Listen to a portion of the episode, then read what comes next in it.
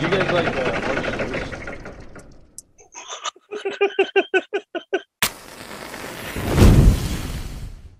Stick around to the end of the video to find out how Peripheral connects to Westworld and Breaking Bad. Hello everybody, welcome back to my channel. I'm Jerome. Today I'll be talking about The Peripheral Episode one.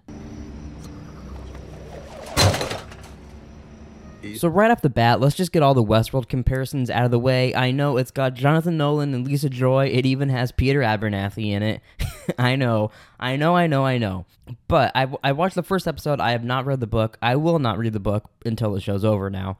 I am interested, but I want to watch the show first. I, I'm invested. But it definitely has its Westworld-ish vibes. Just like, just the little white dolls you see and the, the the futuristic electronics. Even just the story a little bit is Westworld-ish. It feels like a mix of Westworld Season one and Season three a little bit, but the three is just like the style. Nothing else, I promise.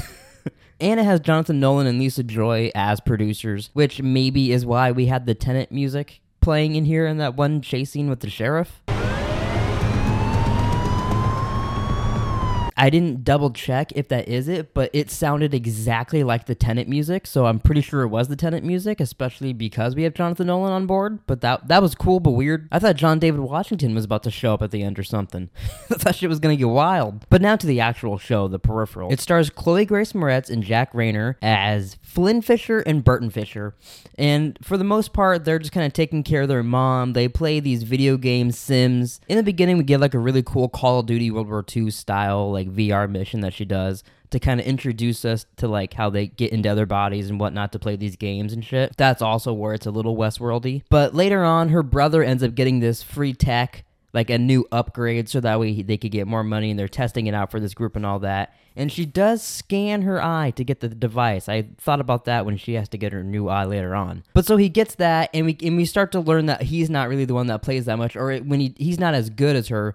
So for like when the when it's high stake money, she's got to play, which is kind of cool. I like that. But so she's playing in this new sim like tech that gets into your body and you feel every bit of it. Like it's so real. But the weird part is she's playing as her brother and she like makes out with this chick and I'm assuming gets a hard on.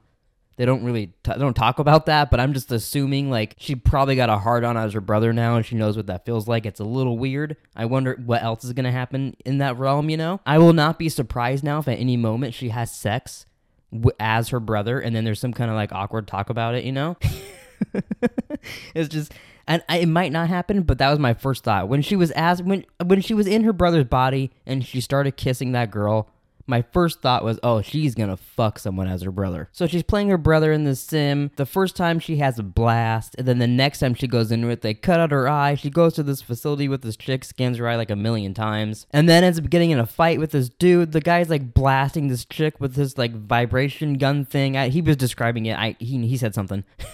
uh, but it was, this, it was this cool little gun he had that was like fucking her up. But then Flynn ends up like, because her hands got zip tied, ripping the flesh off of her hand through the zip ties, and again, an, a little more Westworld-y. I'm just, I'm gonna have to mention that because I know you guys will. She, her hand, she's a robot, and that gives her the clue, like, oh fuck, am I really in these places? Like, are they building people, or are we taking control of bodies? Like, what's going on? But this feels, this has to be kind of real. It kind of gives her those vibes. But then she gets shot in the head with that dude's gun, wakes up out of the V R experience or whatever, starts puking, says never again. She's done. And so now, Wilf, who is a guy we saw in the actual opening of the show. He was talking to this little girl. It was a very weird scene. Like, it just was very off-putting with this little girl. But so he shows back up, and he's trying to warn Flynn. He's like, yo, they put a nine million dollars bounty on your head. They're coming after you, your family. Like, you're going to get fucked. You got to get out of here, dog. Like, seriously. And she doesn't believe it. She just keeps turning off. That was a really fun scene. She's turning off all the devices at work, and they keep popping back on as he's warning her and all this shit. But then she gets home. She tells her brother and his friends. They kind of don't believe her, but then they talk about it for a minute, pull out their drones. What do you know? She's not lying, and there are dudes coming at them right now. Also, I want to mention, because I forgot about this scene, there was a cool scene with the sheriff I mentioned earlier, where these guys, like, he like he was at a, he was buying something at like a gas station. For some reason, he ends up following these dudes somewhere, and at gunpoint they make him get in the road, and all of a sudden you hear like a car or a motorcycle coming or something, and he just gets hit, flies in the ear, and falls down. And they reveal that these guys are like a Wonder Woman gang or something, and have a bunch of invisible cars. Like that, that was really cool. It's stuff like that that I, I, like, like it really does have the Westworld season one vibes to me, where like stuff happens and I'm like, fuck, I want to know what happened to me. Like, I, I just want to know the backstory of this entire world. I just really hope it's not like Westworld World. Sometimes when you get those answers, it's really unsatisfying. I know a lot of people, including Hess, who's on this, who does videos on this channel with me, is, he's not going to watch this show at all. Does not even want to give it a try because of the Westworld vibes it gives off. And I know a lot of people are going to be that way, but I really do think everyone should give this show a try. It's a lot of fun, especially if you like video games. I think you will love this show. Because that's what was like, ooh, okay, this is fun. This is video gamey-ish. And then it got a little video gamey-ish and a little more Westworld-ish. And it was just like, I don't know, it was just a lot of fun. It it scratched that Westworld itch I've been having for a long time, since like season two of Westworld. It just gives me those vibes, but like, it feels like it's going to be done better. But that might just be me wishful thinking. I don't know. I really, really liked, too, when Flynn was driving in the realistic V R, it had, like, those little video game arrows pointing you where to go while the girl in her head was telling her, like, what to do. That, that just those little details like that. Also, in, like, the Call of Duty moment before, when she was like looking at bodies or whatnot, like to pick up items, and just just those little details in this make me really happy. And that's what kind of kept me going into it. And then it got a little more Westworld-y and shit like that. And I was like, God, this show's fun. And I, I am sorry if I'm mentioning Westworld way too much for you, but I just feel like I have to. Like, I feel like I have no... Even the trailers for this said it, you know? So I'm, I just feel like I have to. There's no other thing to re- compare it to, really, honestly. Okay, so if you stuck around to the end of the video, you're probably wondering to yourself, how does this actually connect to Breaking Bad in Westworld? And let me tell you, it doesn't. But, so, Peter Abernathy is in this. In this show, there's someone named Flynn.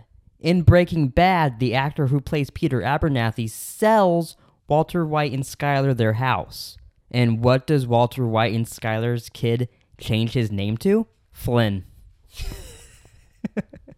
But I think that's going to do it for this. Uh, I will do more videos on this if you guys would like. I honestly didn't really plan on doing it. I was just going to watch this show, but the first episode was so fun that I was like, you know, I really got to do a video on that. So if, if if anybody wants me to do more, please be vocal in the comments. Tell me to do more. I will do it. I'll probably honestly do like a video on the first three just to see the reaction. But I, I really do hope this show does really well. I, I think I think this could be a real fun show for everybody. All right. Well, that's going to do it. If you enjoyed this video, please like and subscribe, maybe share with a friend, comment down below what you thought of the Peripheral season one episode one, and I'll see you guys later.